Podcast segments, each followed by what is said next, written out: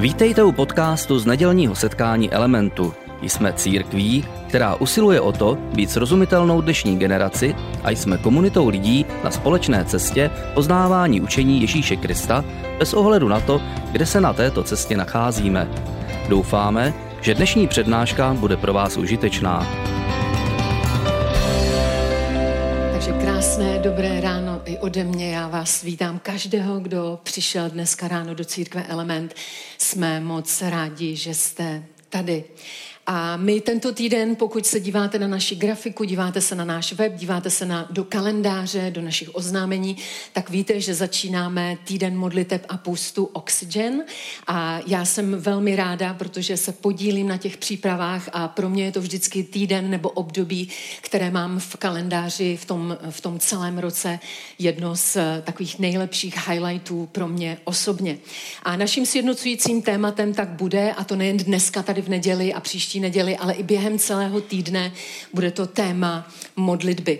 A na úplný začátek bych chtěla pozdravit také úplně každého, kdo je dneska tady poprvé jako host a možná ještě nevíš, jak to s Bohem je a s vírou a možná ještě se nepovažuješ za křesťana.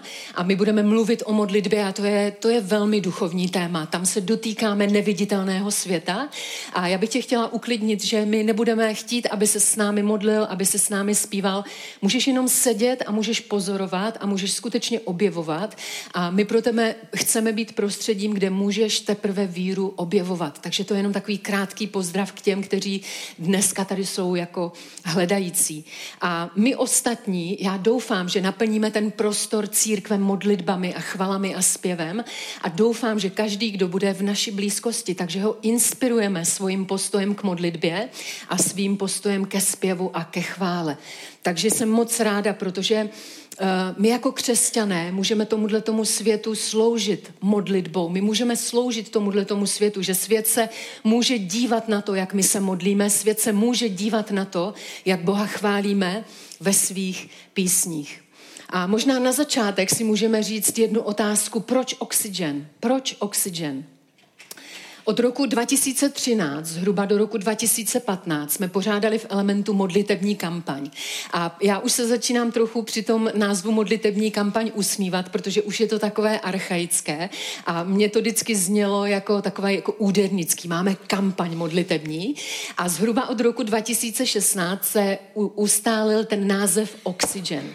A myslím si, že ten název je opravdu trefný a vystihuje ten náš hlavní záměr. Protože si, my si přejeme, abychom ten týden nebo v tom modlitebním období okysličili svůj život, svoji víru, svoji naději v našich každodenních výzvách.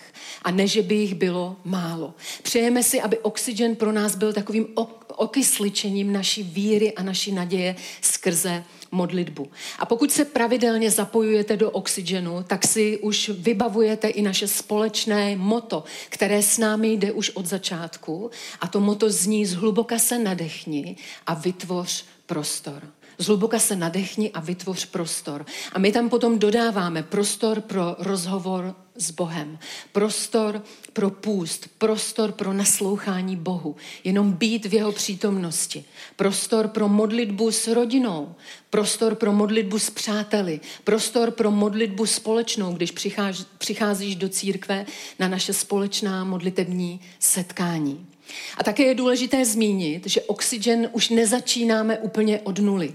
Oxygen nezačínáme od nuly a také se nesnažíme nic dohánět. To je velmi důležité, abych řekla.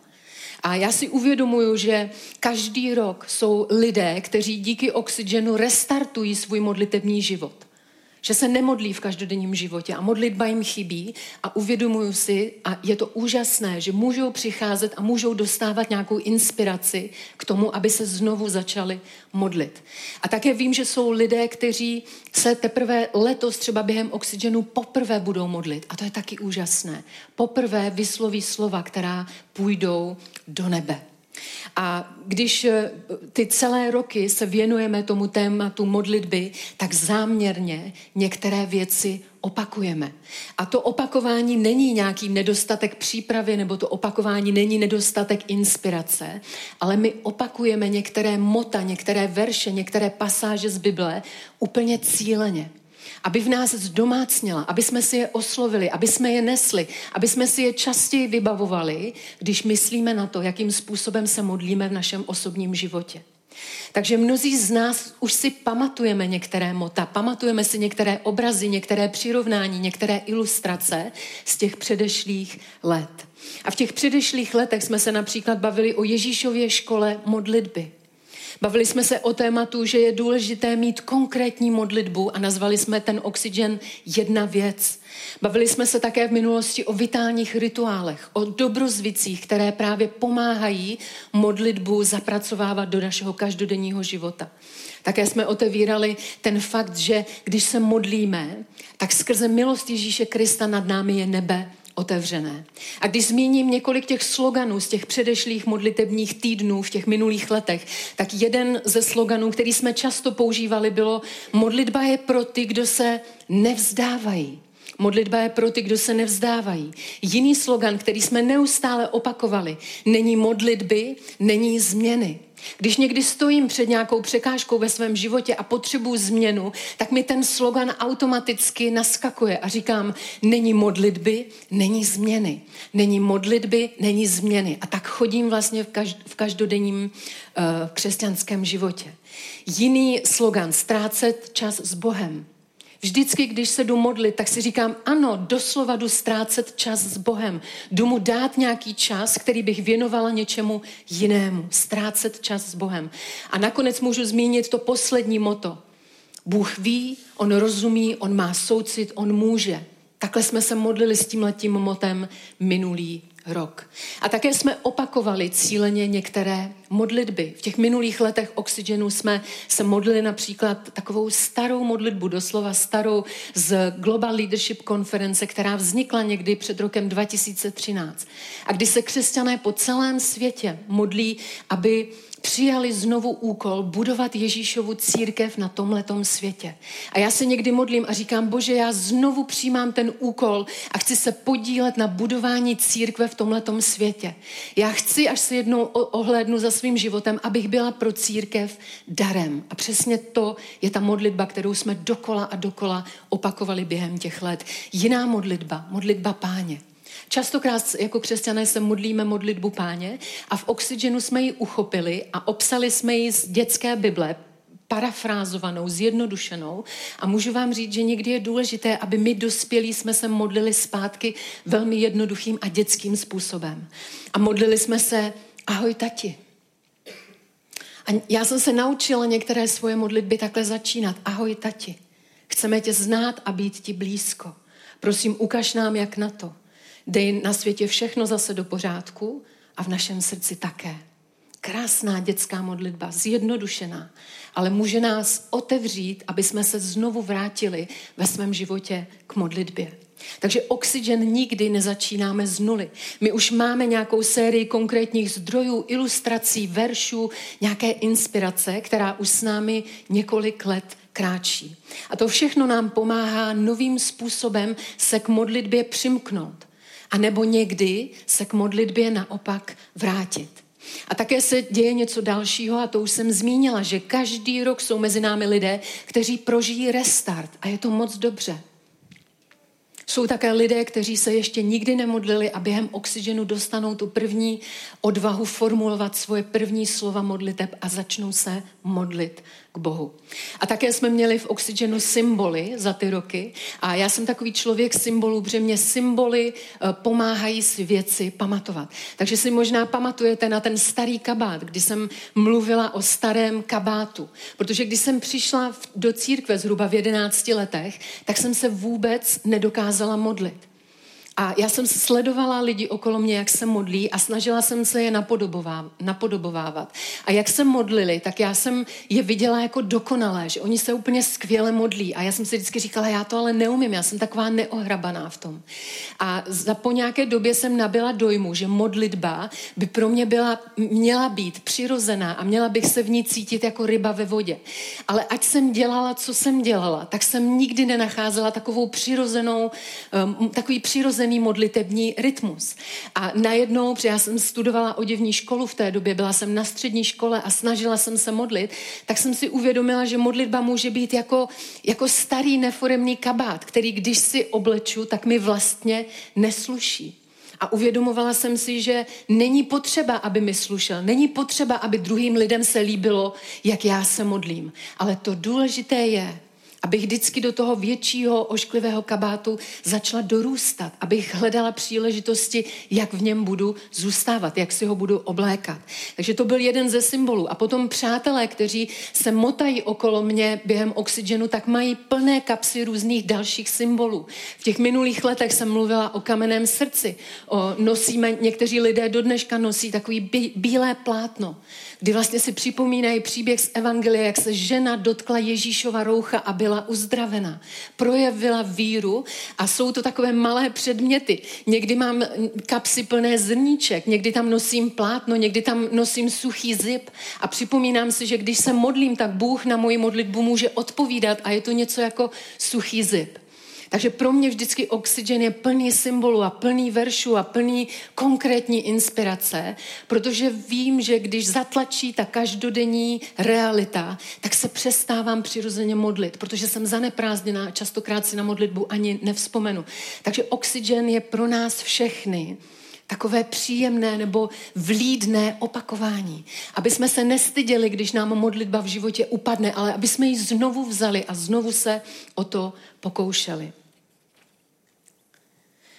A chtěla bych také říct, že Důvodem, proč je potřeba o modlitbě mluvit každý rok, je, že modlitba se v našem životě někam posouvá. Není to rozhodně statická věc. S modlitbou nikdy nejsme hotoví, nikdy nepřijdeme na tu finální cestu, jak se máme modlit. Bude to neustálá tenze, budeme objevovat nové a nové věci stále znovu. Proto mluvíme stále novým způsobem, hledáme nové příklady, nové příběhy, nové ilustrace, nové nové symboly.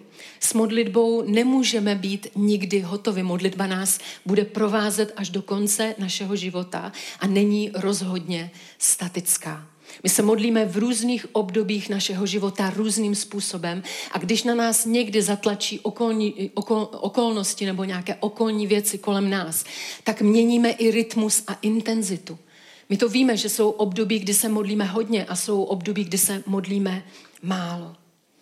A my nikdy, nikdy v elementu během oxygenu nechceme lidi motivovat strachem nebo pocitem viny ale chceme mít stále stejnou a tu jednu motivaci a to je to, začni se modlit a pokračuj uprostřed všeho, čím právě procházíš. Začni se, začni se modlit na tom místě, kde jsi a pokračuj v tom, vytrvej v tom. To je jediná naše motivace.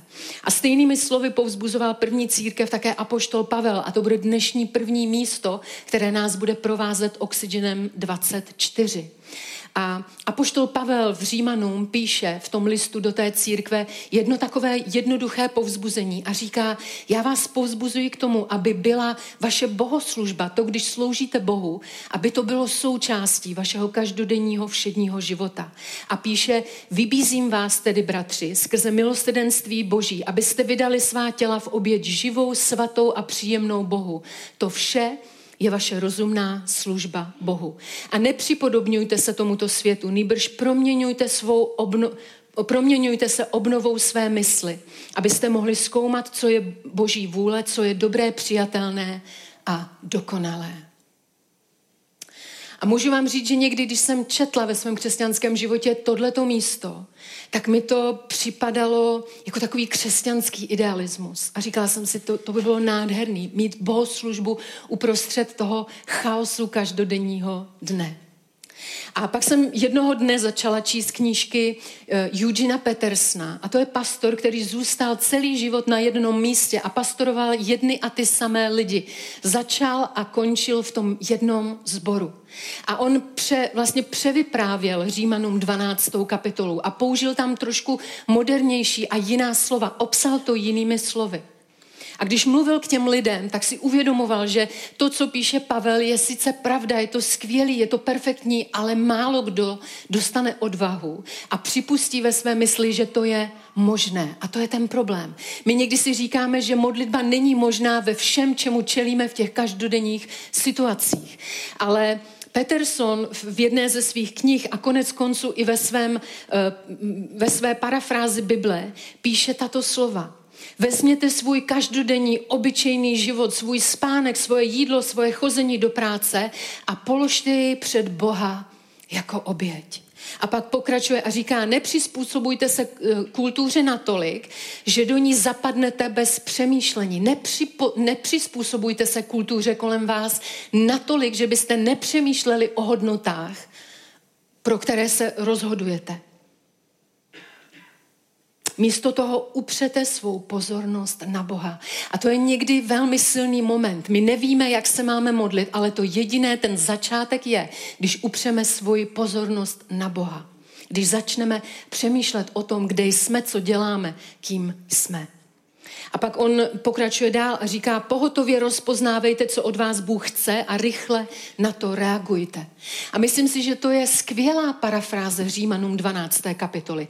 A já mám ráda ty slova přesná a poštola Pavla, ale někdy si je potřebuji připomínat takovým obyčejnějším způsobem. Modlitba uprostřed našeho každodenního života. Bohoslužba nejenom v neděli, ale uprostřed našeho života. Modlitba s obnovenou myslí a poznáním toho, co Bůh iniciuje. Že nebudu přijímat to, co vidím automaticky, ale budu to rozporovat. Budu si říkat, co iniciuje Bůh v mém každodenním životě. A tady se dostáváme už ke konkrétní a hlavní ilustraci toho letošního oxygenu. A my se budeme letos zabývat takovou jednou ilustrací, která má dvě části. Budeme hovořit o zdi z papíru a o žábách na prameni. A všimli jste si, že já tady mám takovou maketu zdi a budeme se chviličku věnovat zdi z papíru v našem životě. Když začneme číst Bibli, dříve nebo později si všimneme, že existuje svět viditelný a neviditelný. Když začneme číst Bibli, tak si všimneme brzy reality, že jsou věci, které vidí člověk a jsou věci a situace a okolnosti, které vidí Bůh. Svět viditelný a neviditelný, fyzická a duchovní realita. A křesťané mají tuto realitu vlastně vetkanou i do svého vyznání víry. My věříme v jednoho, boha, v jednoho Boha, Otce Všemohoucího, stvořitele nebe i země a teď pozorně poslouchejme všeho viditelného i neviditelného. A to je velmi důležité pro tu reality modlitby v každodenním životě. A já jsem vybrala tři konkrétní příběhy, které zkrátím a převyprávím a vy si je samozřejmě můžete vyhledat ve svých biblích. Ale tři příběhy, ve kterých uvidíme tuto realitu viditelného a neviditelného světa. Je to Genesis 21, Exodus 14 a druhá královstva, královská šestá kapitola. A všechny ty tři příběhy nás také učí jednu pravdu, která je velmi klíčová pro náš modlitevní život. Ty tři příběhy nás učí o tom, že možnosti každého člověka někde končí. Je vždycky nějaká zeď, která se před nás postaví a jsou to nějaké limity. Možnosti každého člověka někde končí. A hranice našich možností se tak stává opravdovou školou modlitby. Hranice našich mo- možností se stává opravdovou školou a výchovou našeho modlitebního života. Protože tam, kde končíme my, častokrát začíná boží jednání. Tam, kde končím já, tam někdy začíná boží jednání, tam začíná Bůh. A některé naše životní situace jsou skutečně jako zeď, na kterou narazíme, na kterou, u které se zastavíme. Takže tři konkrétní příběhy, tři situace, tři pomyslné zdi. A v nich bude jeden společný jmenovatel, který nazývám nahá přítomnost. Tři příběhy, ve kterých si ukážeme nahou přítomnost a myslím tím moment, kdy Bůh skrze svoji milost nám ukáže to viditelné a ukáže nám to neviditelné. První příběh Genesis 21 a budu brutálně zkracovat, takže za domácí úkol si klidně celý ten, ten, eh, tu kapitolu přečtěte. Brutální zkrácení. Příběh Hagar. Žena, která se dostane do velké životní krize díky hlubokým vztahovým problémům. Je to manželský trouhelník. Je to nepříjemný manželský trouhelník hluboké mezilidské krize. A její život se zkomplikuje tak, že skončí ona a se svým synem na poušti. A ona je přesvědčená, že to je ta zeď, že to je to místo, to je to, kde ona skončí, to je ten limit toho všeho. A navíc jí dojde v poušti voda. A to je přirozený limit. To je něco, bez čeho se neobejdete v poušti. A Hagar tam je a je přesvědčená, že to je konec. A my v Genesis 21. kapitole čteme, že ke Hagar promluví Bůh a otevře její oči a ona uvidí pramen vody uprostřed té pouště. Bůh přichází, otevírá její oči. Ona jde, naplní ten svůj prázdný měch a rozpozná tu studnu rozpozná tu nahou přítomnost. Je tam ta její situace, to, co ona vidí nebo nevidí a je tam to, co vidí Bůh. Bůh jí otvírá oči a ona nachází pramen vody. Druhá královská, šestá kapitola. Příběh starostlivého proroka Elíši. Je to ohromný příběh starého zákona.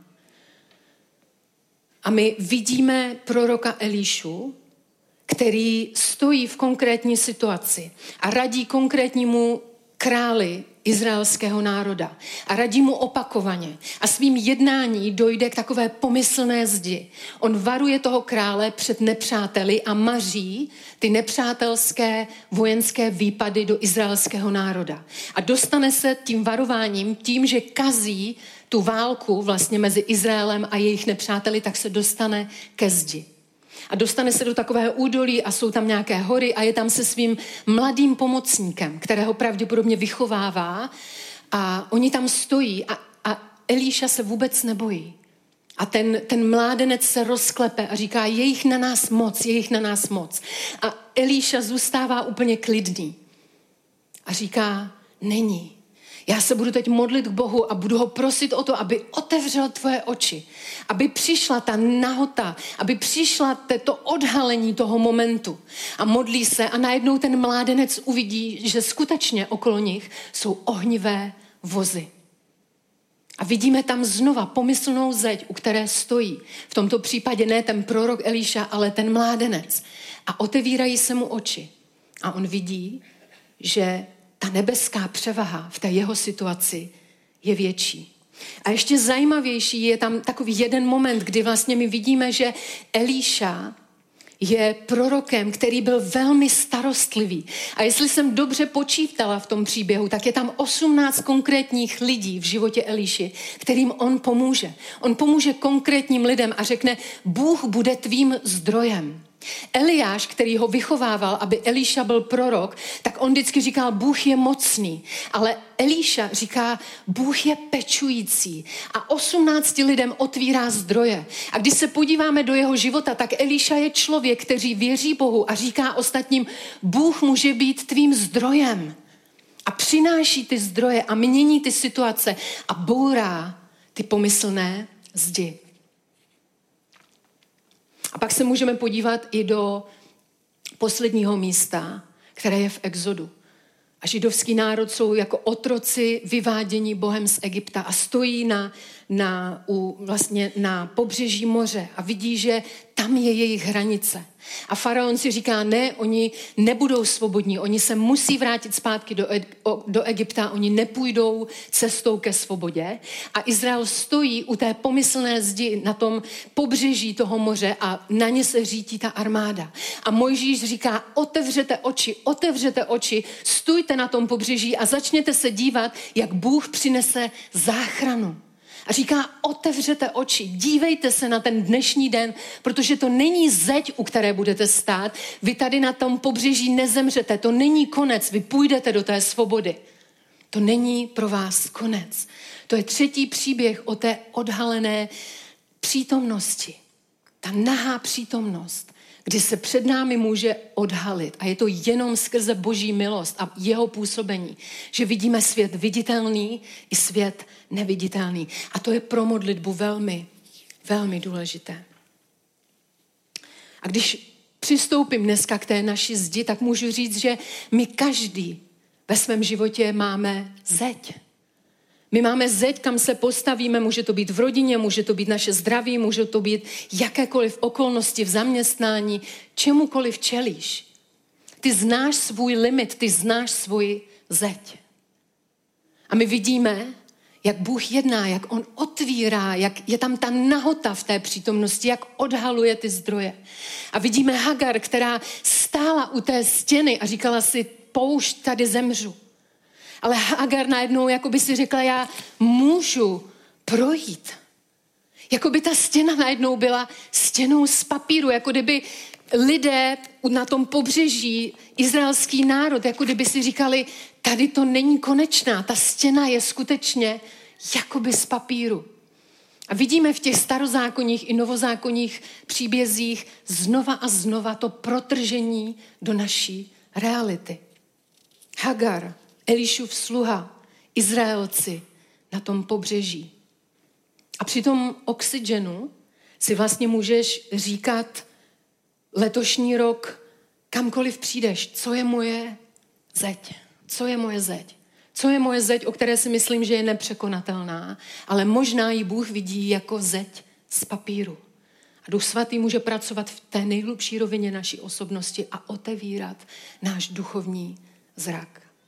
A pak tu mám ještě takovou jednu menší ilustraci, o které více budeme mluvit příští týden. A nebudu tady sama, ale bude, budou tady lidé z modlitebního týmu, kteří se pravidelně modlí za vaše potřeby a za vaše prozby, které uh, posíláte do elementu.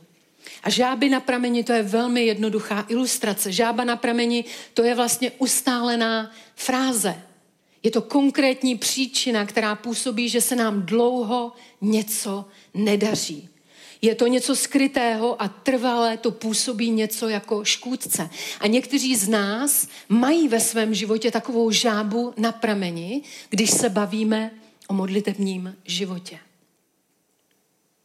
A když se budeme společně během oxygenu modlit a budeme se scházet, tak se můžeme i otevřeně bavit a můžeme otevřeně přemýšlet, co jsou naše žáby na prameni. Co nám brání se modlit, co jsou ty příčiny. A když některé z nich velmi rychle zmíním, protože o tom bude celý druhý díl, můžu říct, že někdy to může být ano, zaneprázdněnost. Můžeme přemýšlet nad průběhem našeho všedního dne. Můžeme přemýšlet, jestli nás někdy nedusí, jestli žába na prameni nejsou přílišné starosti a úzkost. A během oxygenu můžeme začít praktikovat to, o čem se dočítáme v Novém zákoně ve Filipským. Pokaždé, když se naše srdce naplní úzkostí a obavami, neměli bychom ty obavy a úzkost přetavit v modlitby. To, co říká apoštol Pavel, o nic nebuďte úzkostliví, ale ve všem oznamujte, vyprávějte tu úzkost, oznamujte to, o co se bojíte, to, co se nedaří, to, co nemůžete překračit, oznamujte to Bohu. Co mohou být ty škůdci? V mém případě jsem si uvědomila, že to bylo přílišné spolehání na sebe sama. Já jsem byla vychovávaná v tom, že co si neudělám, to nemám. Někdo jiný může být netrpělivý. Pro někoho škůdce může být výmluva, pro někoho lhostejnost. Někteří lidé v církvi i ve světě, v tvé rodině potřebují modlitby, ale ty jsi lhostejný, to může být škůdce lidské vztahy. Někdy přicházíme k Bohu a ty elementární lidské vztahy v našem životě nejsou v pořádku. A nový zákon říká na několika místech, nejdříve si dej věci do pořádku a pak se začni modlit na plný pecky. Někteří lidé mají v pořádku vztahy, ale modlí se sami. Jsou osamoceni. A během oxygenu jedna z věcí, jedna z reflexí společných bude to, aby jsme přizvali někoho do svých modliteb. Možná máš kamaráda na tenis, možná máš kamaráda na běhání, možná máš kamaráda na kafe, ale najdi si kamaráda na modlitby. Možná jednou za týden si zavoláte a po telefonu nebo online na nějakým Zoomu se budete společně několik minut modlit. Najdi někoho, ke komu se přidáš. A na závěr bych chtěla říct takovou praktickou aplikaci. Najdete ji v, ve svém modlitebním žurnálu, který si můžete vyzvednout nebo stáhnout na webu. Když budeš se připojovat letos do Oxygenu, tak tě chci vlastně vyzvat k tomu, aby si napsal konkrétní modlitební prozby a konkrétní jména. Aby se modlil z Biblí, aby si vytvářel prostor i pro naslouchání Duchu Svatému. Aby si zapisoval svoje myšlenky, aby si zapisoval, co tě napadá, když mluvíme o papírové stěně nebo o těch škůdcích. Vyzkoušej určitě modlitbu s někým dalším. Já bych chtěla pozvat teď na stage Filipa a chtěla bych pozvat všechny vedoucí domácích skupin. A já jsem pro ně připravila takový malý balíček, protože chci, aby jsme skutečně se modlili společně. A já bych si moc přála, aby jsme na společných setkáních si předávali ty modlitby, ty prozby, ty přímluvy, ty chvály, něco jako si sportovci předávají ten štafetový kolík. A možná si tady dneska na tomhle místě a někdo z tvé malé skupiny nebo na nějakém setkání ti dá do ruky tenhle kolík a řekne, já chci, aby se tenhle den nebo tenhle týden modlil. A v těch taškách jsou i ty seznamy modlitební, které vlastně platí na celý rok. A já bych byla ráda, aby jsme se během Element Groups modlili. Aby jsme se setkávali na ty další setkání. Aby si vzal ten modlitební žurnál a nějakým způsobem se do toho zapojil. A aby každý vedoucí vlastně předával ve své skupině ten pomyslný kolík, tu odpovědnost, že se modlíme za věci společně. Takže já vás prosím o to, abyste to rozjeli. A, a nejenom tento týden, ale my jsme se domluvili, že pojedeme až do Velikonoc. Takže někteří lidé to budou mít až k oslavám našeho vzkříšeného pána. Takže vemte si ty tašky a pracujme s tím štafetovým kolíkem v našem středu. Úplně prakticky.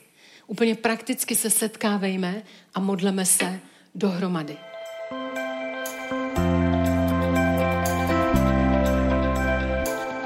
Děkujeme za poslech přednášky z nedělního setkání Elementu. Budeme rádi, když nás navštívíte také naživo, a to každou neděli od 10 hodin ráno v kině Biocentrál v Hradci Králové. Být na místě přináší větší zážitek, výbornou hudbu a přátelskou atmosféru – více informací o našich aktivitách najdete na webu element.cx nebo na Facebooku Element Hradec. Těšíme se na vás! thank you